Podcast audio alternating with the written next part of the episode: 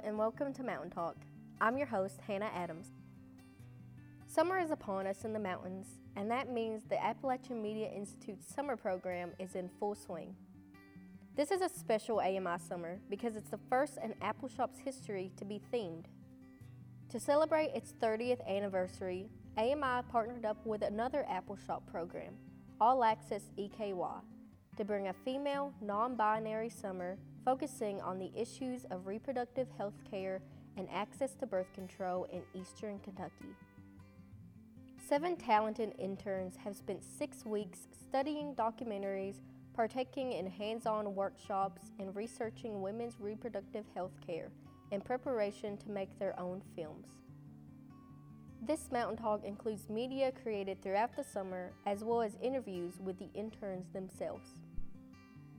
AMI's lead educator, Willa Johnson, explains her experience with the program and the history of AMI and All Access to further set the scene of this summer.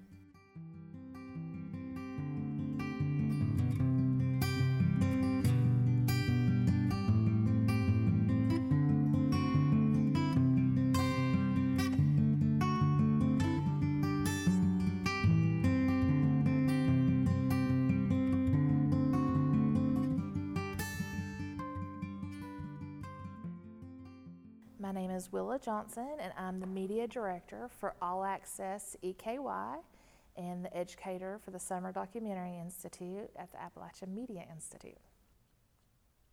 I got involved with AMI when I was 21. Um, someone sent me an application for the Summer Documentary Institute. I had moved away out of high school and was really wanting to come back home. I was also really wanting to pursue my passion of media.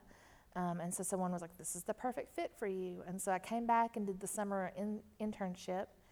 And um, it was the first time anyone gave me a camera and told me how to use that camera and that you could use a camera professionally in East Kentucky. Um, and so I really loved it, but I also really found that I loved um, a lot of community organizing and I loved uh, teaching. And so through the years, I've kind of came back and forth to AMI um, and also pursued some other career choices. And then the opportunity came up to come back to Appalshop um, to lead a program called All Access EKY. And it was a project where I could work with young women and non binary folks about reproductive health care and access to birth control because half of pregnancies in Kentucky are reported as unplanned pregnancies. Um, and I knew what I had faced as a young person with fears and with anxiety around my reproductive health care or questions I had. And so it got to combine one, my passion of working with young women and giving them the opportunity I had, as well as getting to work with media. The history of Appalshop, um, everyone who was here in the beginning sort of has their own memory of it. But the overall story is that in 1969, the war on poverty was happening in America where people wanted to focus on um, how do we eradicate poverty in America. And a lot of imagery was coming out of Appalachia during this time that really just showed uh, one perspective of our communities. Um, and so there was a grant given to a young group of people here in Whitesburg to lead something called the Appalachian Film Workshop, where they would learn how to use cameras and essentially leave the community, have this new skill, and they could leave and, and do camera work somewhere else. And what happened was they gave young people cameras and they saw their community through a lens that they got to control. And they were able to reflect the community that they know and love. And so, yes, there's hardships here. Yes, there's poverty here. But there's also like a big sense of pride and a big sense of community um, and like how do you tell the whole story? Um, and so they didn't want to leave with those skills. They wanted to keep documenting here. And so the appalachian film workshop evolved to Appalshop um, and we are coming up on our 50th anniversary which is huge and amazing and has created so much archival footage and documentaries and photos that really document this region on a level that's um, really impressive and so 30 years ago, they decided we should continue our work with young people. We should continue sharing what we had as young people. And so Dee Davis and Jeff Hawkins, um, I actually just learned this, apparently came up with the idea for the Appalachian Media Institute during a basketball game. And so AMI was created and formed, and so now this is our 30th summer where every summer we bring in a group, um, usually around 8 to 12 young people. And for four weeks, we talk a lot about identity building and cameras and um, media literacy and how to how to run a camera, how to run lighting, how to run audio. And in the last four weeks, we let them we let them make a, a documentary. And so it's 30 years of young people documenting the region has led to a huge library of films that focus on really hard issues like the Oxycontin epidemic or environmental disasters or really a, a, beautiful library to document what it has been to be a part of the LGBTQ community throughout the last few decades here in the region. Um, and so it's it's been pretty cutting edge in what they've created, and and it's exciting to see it continue. Several years ago, Mimi Pickering and a group of people started working on a project called the East Kentucky Reproductive Health Project. And the idea was like it, there was an opportunity to come forward where we were just going to talk to women about what their reproductive health care had been like in the region.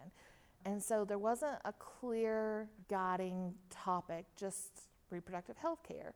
And what we were finding was that women had never been asked to talk about reproductive health care, or that they had a lot of questions, or it felt really taboo, or just all these different things that were really preventing the conversation from happening in the first place. And so it was creating space for that to start and to begin. And so they did really beautiful work where they created a website where you could go to the website for resources, you could learn more about issues happening around reproductive health care.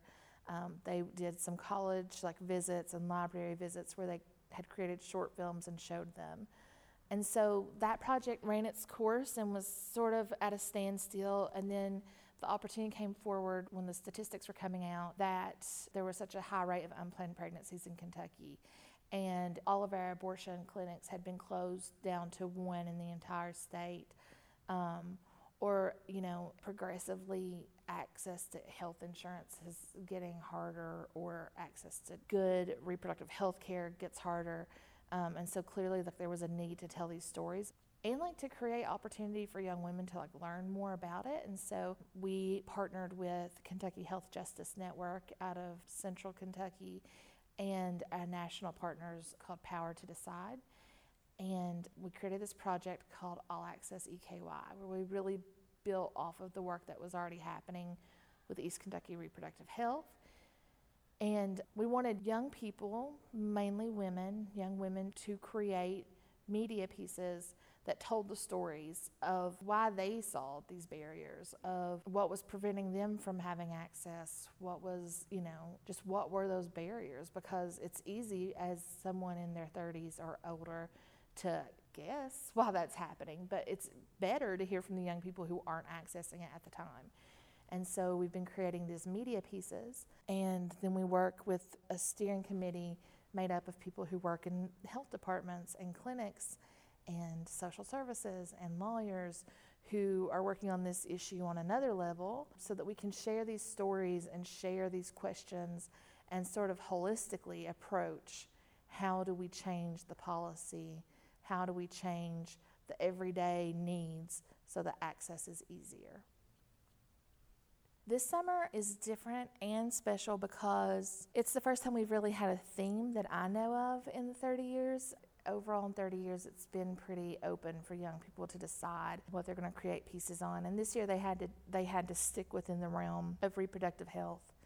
Um, and so it's different and i think it's been a really good experience because that's one thing you have to learn with media is that very rarely do you get to create media around just whatever you choose often it's going to be guided by something that you've been hired to do so it's good to have that experience this summer is different because it is a mostly female summer, not all female, but mostly female. And so it's been just different in terms of environment. And then this summer we hired experienced interns, so mostly people who had been through the program before or had worked with me through another program I had been on before. And so everyone came in with a baseline skill set that they could contribute. And so um, it created space for us to really just dive into the storytelling pretty quickly. I think it's exciting. And, you know, the one thing I keep thinking about the further we go into this summer is I keep hearing like sex education has been a major topic.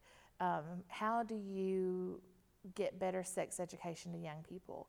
And I don't know what the answer is right now because it's clear that young people aren't feeling like they're getting what they needed from their public schools. And while that makes sense because that has the biggest audience, public schools is who can reach the most young people, it's really scary to leave sex education in the hands of public schools if it's not going to be a set curriculum that is healthy and not shaming. And so programs like this, I think, are really exciting because we get to reach young people and really let them guide and tell us what they need, what they want, where they're confused, and bring in the resources for them. And the only thing I wish is that it could be bigger, that we could do this for more young people. I wish we had the reach that public schools do. And hopefully, our media will do that for us. Hopefully, the media can be that vehicle. I think it's important to be able to provide an alternative education space for young people to sort of facilitate what they need. So, we're going to have a film about access in the region in general. Um, what are the barriers? What are preventing young people from getting the birth control, the reproductive health care they need? And there's a focus a lot on young women and the queer community. You know, if you're transitioning from female to male or female to non binary, you still have to worry about reproductive health care but you might not be treated the same in the doctor's office. And so what are those barriers? How can we how can we help that community? We also are working on a piece about sex education or a lack of sex education and how often sex shaming becomes a thing in sex education.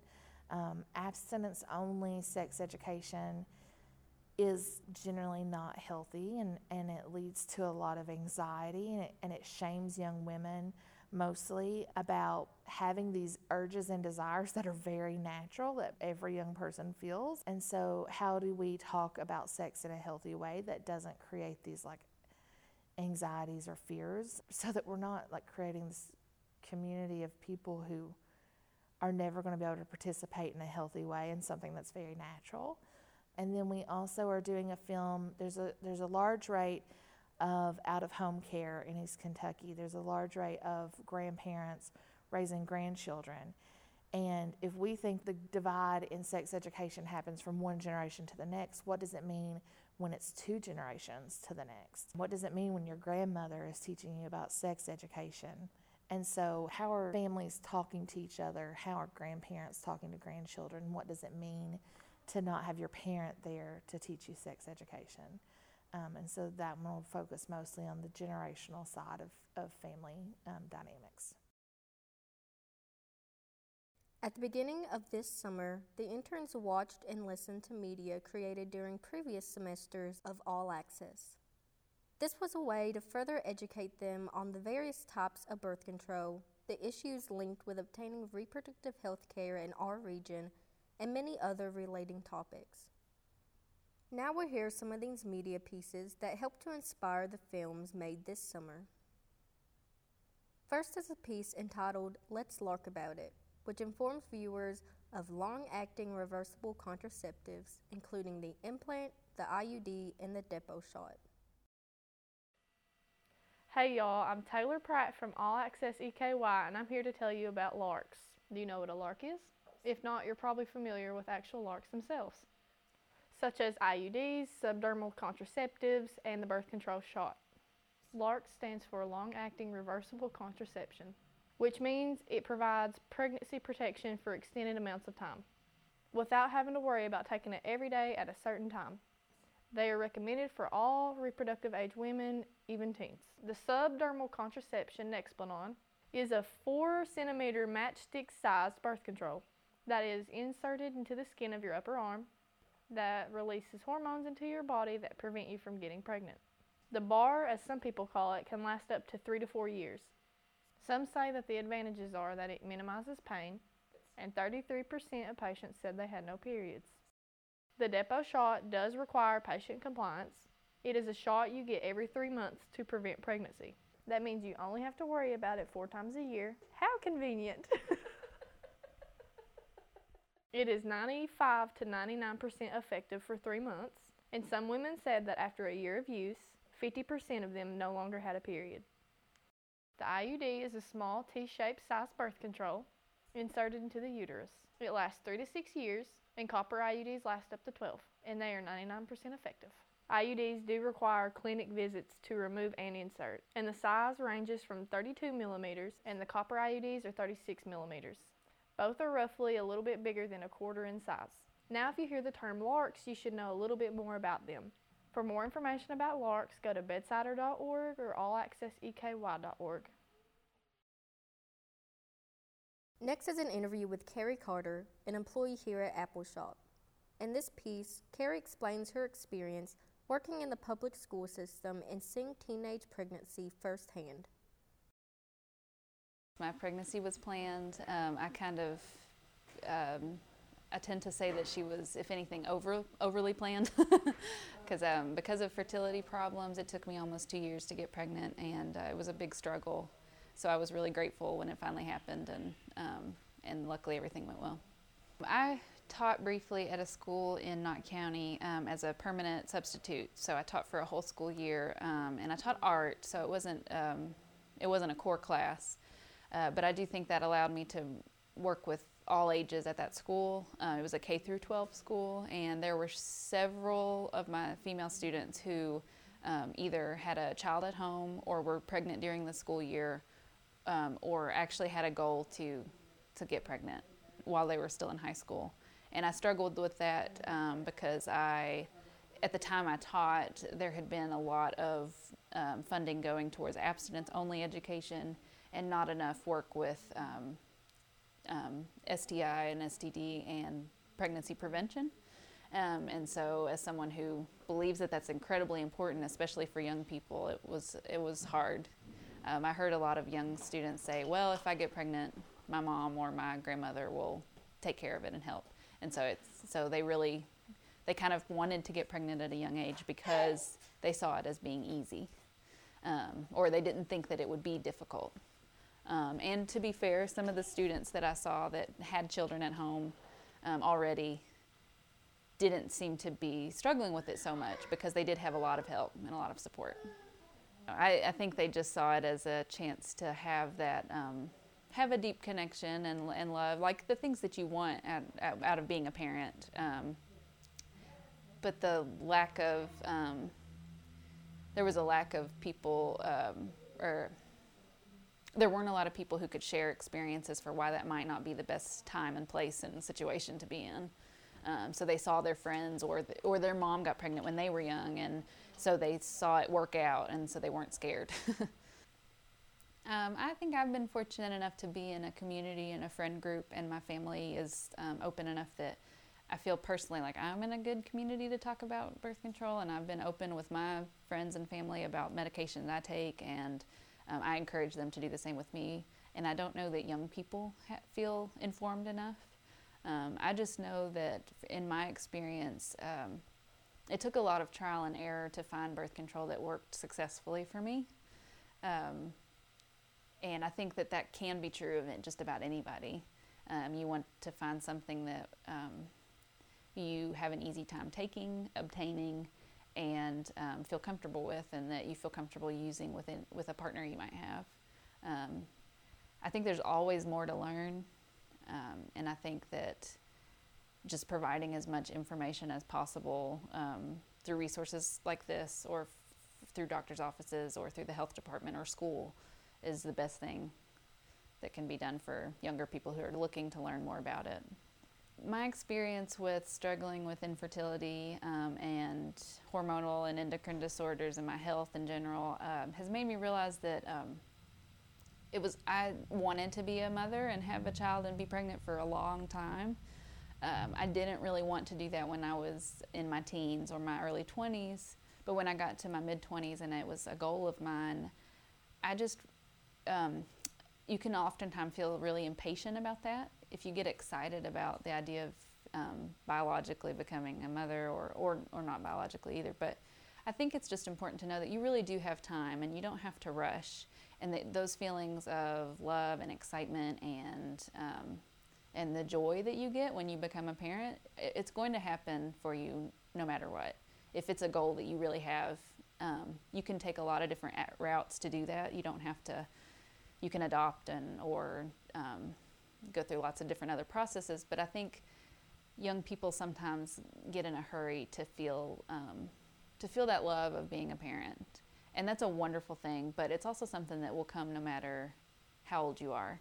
Um, and so I just would encourage young people who have parenting as a goal for their life just to not rush and to feel stable and secure before you get into it if, if at all possible and and if and if it happens sooner than you expect or than you ideally hope for um, to just know that there are lots of resources and help and lots of supportive people who are will be excited about it and, and help you in any way that they need to.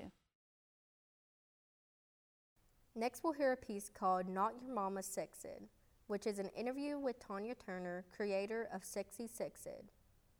Tanya explains the history of her sex ed course and how it differs from abstinence only courses taught in public schools.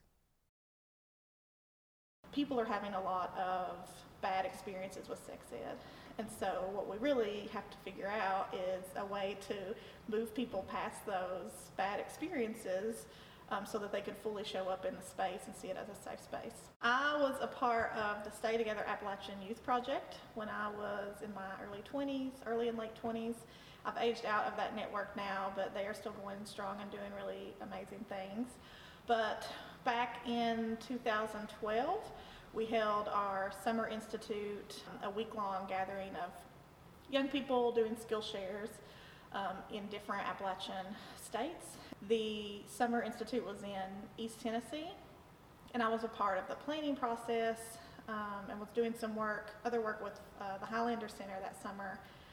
And when we were going back and forth thinking about the skills we really needed to offer young people and getting a lot of feedback about what people wanted to learn while they were there through our registration process, we heard a lot about sex ed, um, which we were kind of surprised about. So when I got back, I felt really inspired, and I knew we needed this for the STAY Project Summer Institute anyway. So I decided to s- develop our own. So I did some internet research, and I talked to a couple people um, who were also interested, and I developed Sexy Sex Ed, which is what it's came to be known now. The first Sexy Sex Ed was in 2012 at the STAY Summer Institute, and there were 40 people in the workshop. And as soon as the more people that came in, I was just sweating bullets because it was my first time trying to pull this off. Uh, Highlander Center was a little nervous about it because they had had a previous scare uh, with people doing um, a sex workshop on the premises with dildos and sex toys, and I didn't have anything like that. It wasn't. Um, it wasn't going to be anything like that, but they were still pretty scared, and they didn't even want me to hand out condoms. so, you know, it was a pretty, at the time, a pretty risky, scary thing, even at a social justice center. Um, so that was pretty wild. But um, we had probably 10 teenagers in that first workshop and then some 40 year olds who were uh, with there with the teenagers because they had to have adult supervision. Um, and then we had all ages in between, um, about 40 people, and it ended up going really great at the beginning of the workshop, I was obviously nervous. Other people were nervous, and the older people um, came up to me and said, "You know, if, if this gets too um, if, if, this gets too bad, we may have to take the kids out." And I was like, "I understand, but I don't think it will." But you know, you all. And I said at the beginning, any at any time anyone needs to step out, you go ahead. So long story short, that was the beginning. Um, it went wonderful, and at the end of the workshop, the older people came up and said, "Thank you so much. This was wonderful." And the kids had a lot of fun, and um, I think they were all. Uh, it definitely made it an interesting scenario that they were in the space with their like adult allies that had brought them to the space. One of the activities we do in Sexy Sex Ed is a theater piece where people create really quick jingle song and dance numbers about the five bodily fluids that transfer disease. And so a lot of times it's pretty difficult for people to name all five of those. It's um, strangely not things that we're taught often. And so the five bodily fluids that transfer disease are cum, pre-cum, vaginal fluid, blood, and breast milk. And um, we split up into five groups, however many people are in the workshop, and each group works together for 10 or 15 minutes to create a little song and dance ditty um, with that word, with their word, and then they, we all perform them for everybody. Breast milk, breast milk. Don't drink it unless you're a baby. Breast milk, breast milk. if you're sick with STDs, don't feed the baby. unless your doctor says otherwise. So that's one of the first things we do during the workshop. One, it goes ahead and shows us how little we know about some of this stuff because that, that seems like an easy question, right, to think about. And then it's, it's usually pretty hard for people to come up with all five. But it also breaks the ice first up because everyone's out of their comfort zone because they're having to sing and dance in front of everyone else and they're having to sing and dance about breast milk or pre-cum. and so you get a lot of, you get people out of their comfort zone immediately, you get them into a creative space, um, which is a space I feel like when people are being their most creative selves, they're a lot more willing to learn and grow and challenge themselves and each other. We draw, that's another piece of the creative process that I think really draws knowledge out of people um, and a lot of curiosity. You guys did great! Look at those! Y'all did so good! Wow. Did I get an A? They drew out the reproductive system and then we labeled it and talked about how, how things work in both reproductive systems.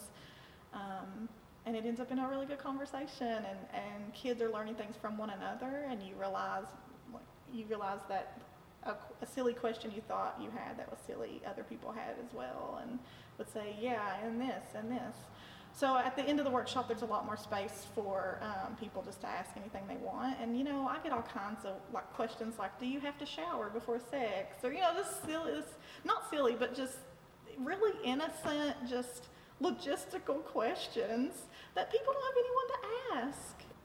Some of the years, uh, it's changed a little bit here and there, but some of the years I would incorporate a go around early on so that people could um, share any any experience with sex ed they've had.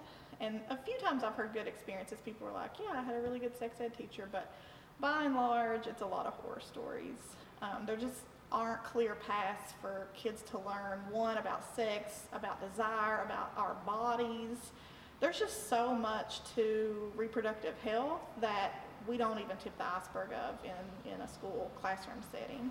In the last couple years, I worked with the school systems, um, and my job definitely was not to teach sex ed, but I uh, explored constantly and tried to figure out ways that I could work this in somehow. Like, I'm in the school systems now, I have an in, surely I can figure this out.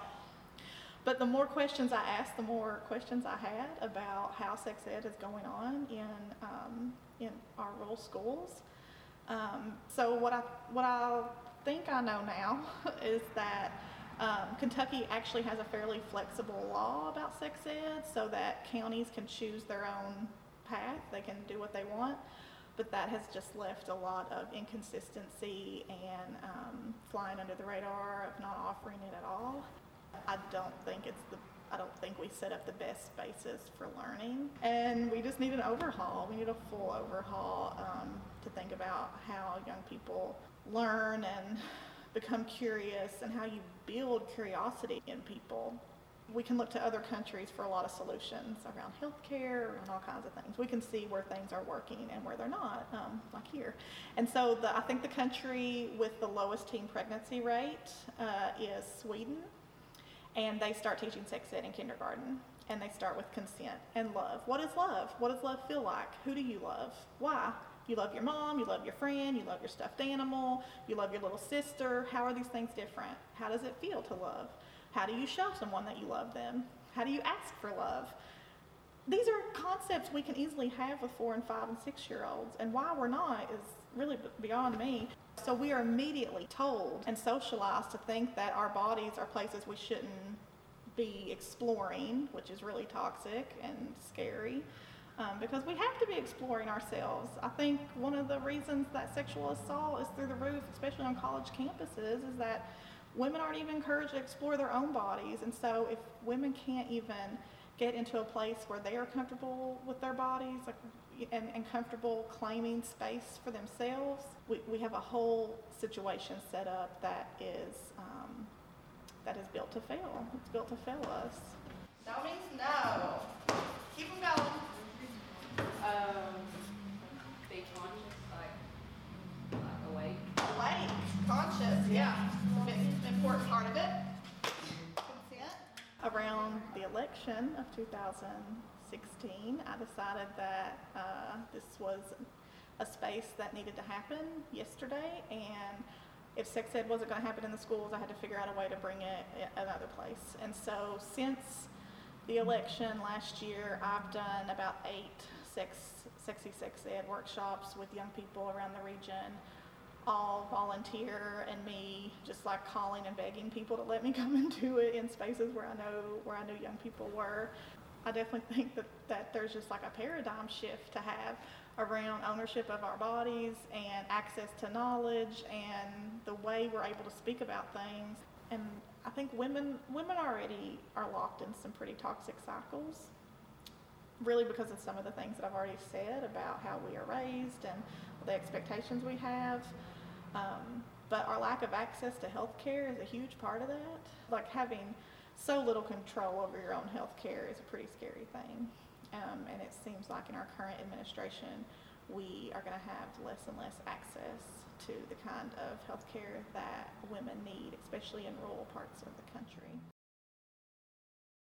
Now we'll hear a piece created this summer which follows the story of Insulina the insulin pump, a superhero that helps type 1 diabetics manage their blood sugar and A1C levels. Hello, my name is Insulina, and I'm an insulin pump for type 1 diabetics. This is Tina. She is T1D.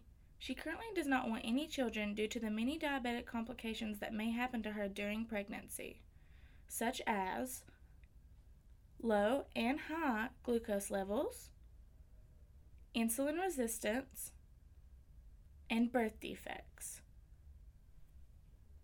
Tina also wants to wait before she gets pregnant because of her A1C level.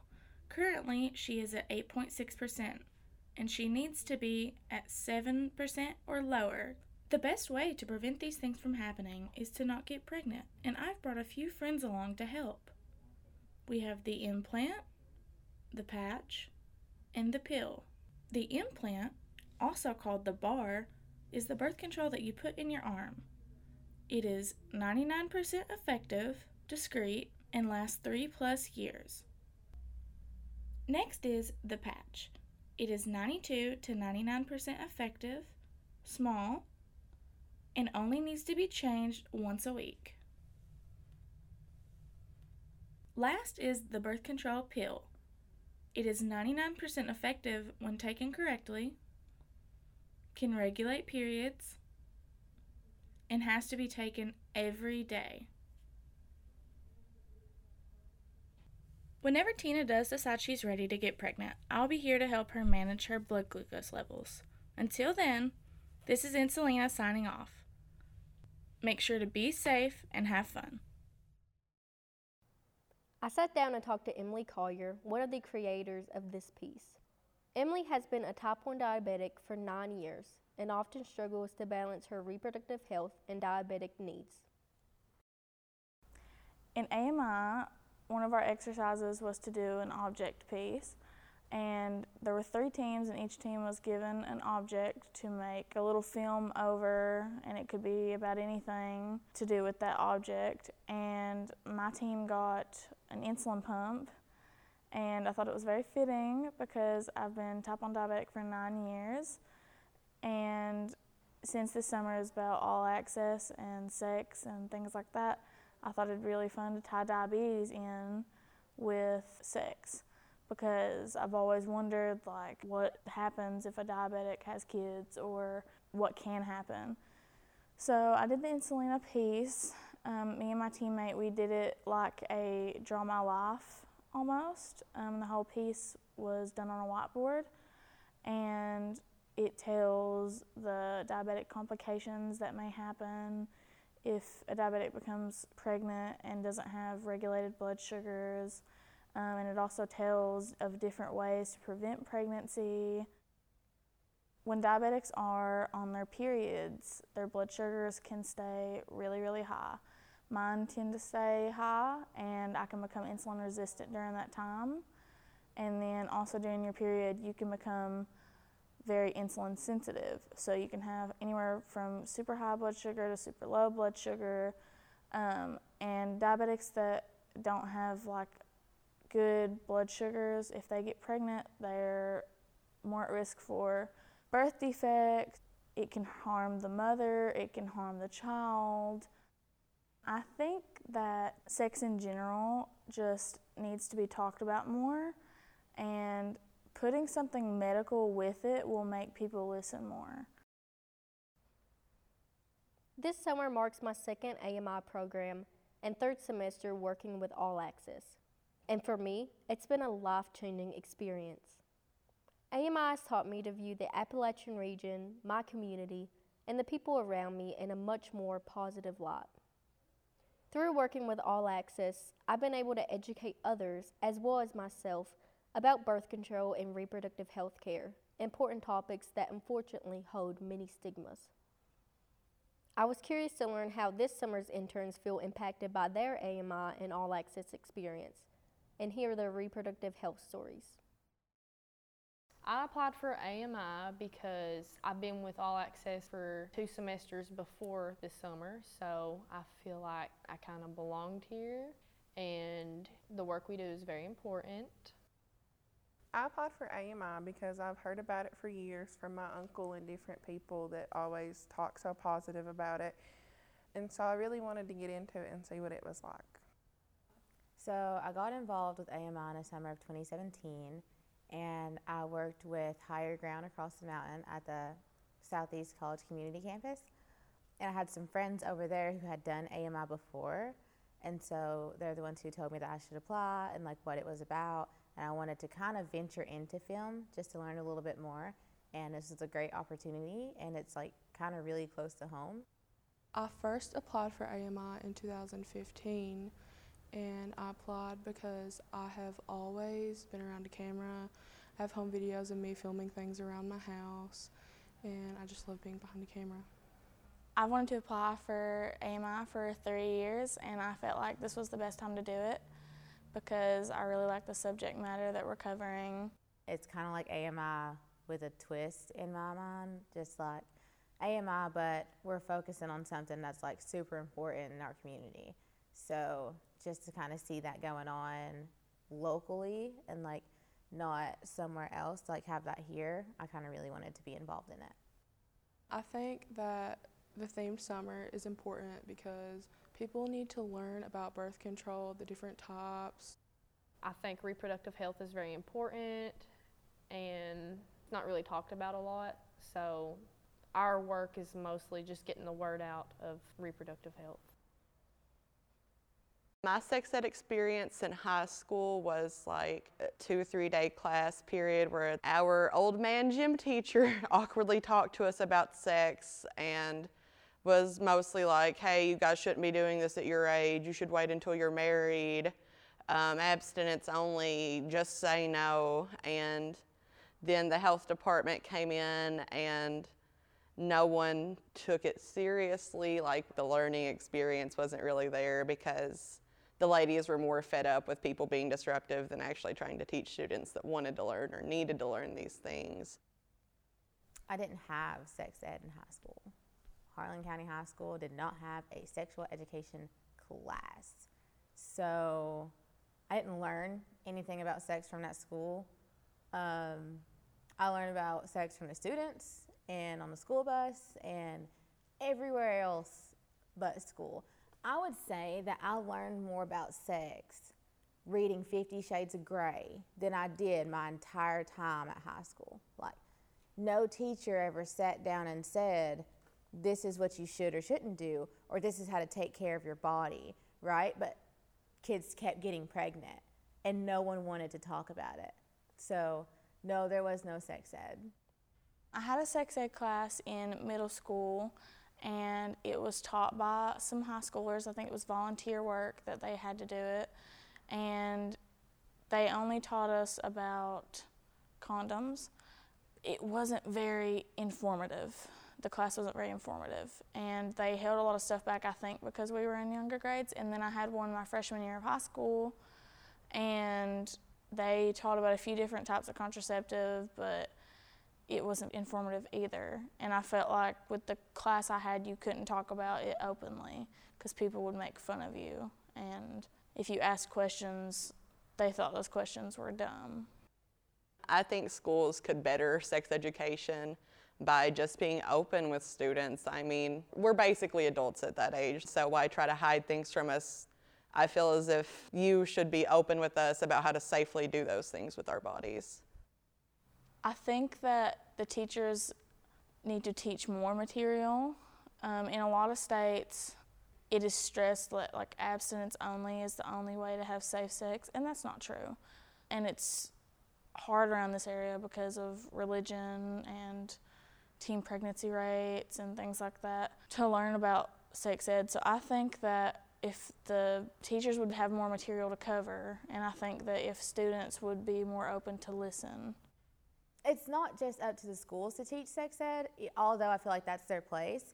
But um, I feel like people, parents, should kind of have that talk at home. Like, regardless of if you want your kid to not have sex or if you don't think your kid's having sex, odds are your kid's to get curious. That's just how the like the human body works. We're curious and we have these urges and these hormones, and if you don't address them, we're to handle them like ourselves.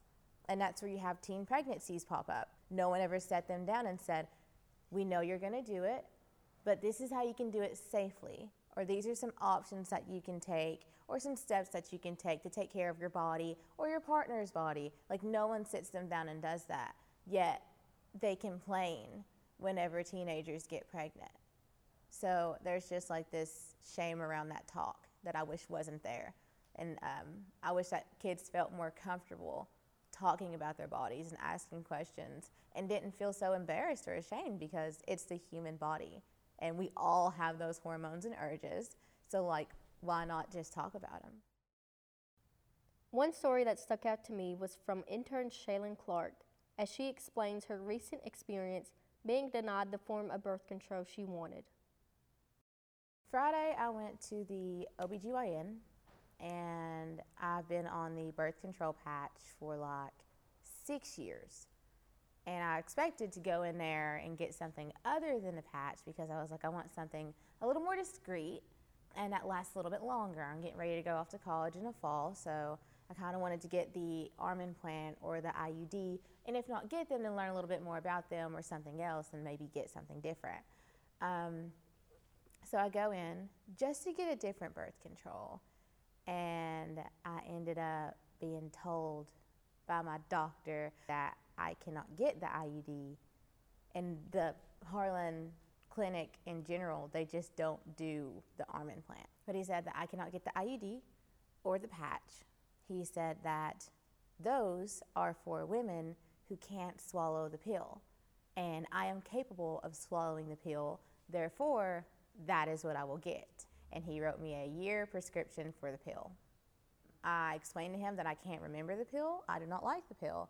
And he explained to me that I'm just gonna have to get over it and train myself to remember the pill or set an alarm or do whatever I have to do in the morning or in the evening or at night and take the pill. It kind of made me feel like I didn't have power over my body. Like, he kind of took away the choice of me being like, oh, well, I want this, or I want to try this, or I think this is going to work, or this has worked before, so I want to do this again. He kind of just told me, no, like, I want you to have the pill, so here it is. Like, you don't get to choose anymore. Birth control discrimination and rejection is unfortunately common, especially in the close knit communities of rural areas like eastern Kentucky. When you live in a small town where everyone knows everyone and communities are often built on religion, access is even more scarce. Despite being able to overcome the physical barriers of obtaining health care, such as insurance, money, and transportation, these emotional barriers hinder the process as well. That's why projects like All Access EKY are so vital to show that it's okay to seek health care and nothing should obstruct patients from doing so. We hope to inspire and educate people in our community and beyond regarding their bodies, birth control, and reproductive health care. So far, my experience with the AMI All Access has been really good, and I've learned a lot, not just about myself and my body, but about like other people and their bodies as well, and how certain things may not work for everyone, and there are more options out there for birth control and contraceptives than like what I thought. So it's been really good. I've learned a lot. I'm still learning, and I've met a lot of cool people. I didn't know much about my body, and I didn't really know anything about birth control. Me not having any experiences, I figured it would be useful to know. And being transgender, I need to know more about my, about my body that I never knew. So I'm just kind of learning. It's a learning process. I learned a lot this summer about not only filming, but about birth control rights, different types of birth control, and like sex education in general. I've learned that there's a lot more methods of birth control than I knew that there were. Like, I didn't know that the patch was a thing. I thought that the implant and the IUD were the same thing. Um, and I also have learned that all that stuff's not as scary as people put it off to be. Like, you shouldn't be scared to try a new birth control, you just have to do it. It's honestly changed my life because, like, the stuff I learned in All Access, I would have never learned outside of it.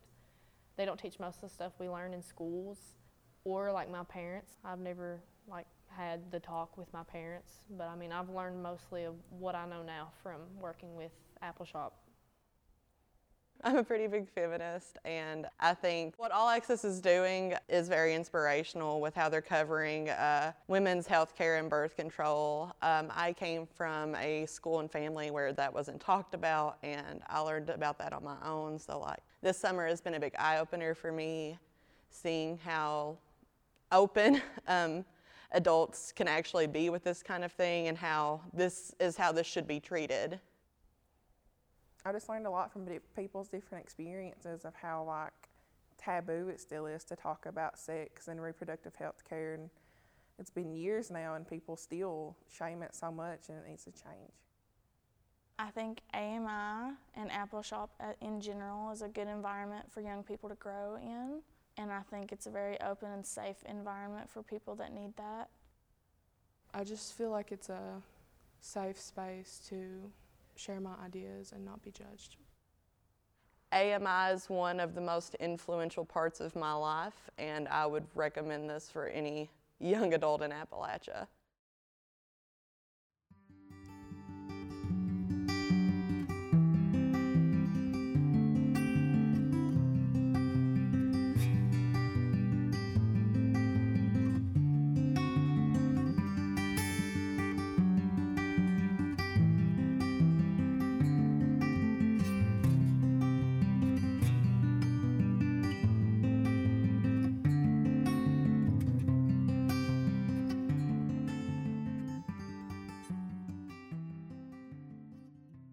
As this summer comes to a close, we want to invite everyone to our film screening on July 28th at 7 p.m. in the Appalshop Theater.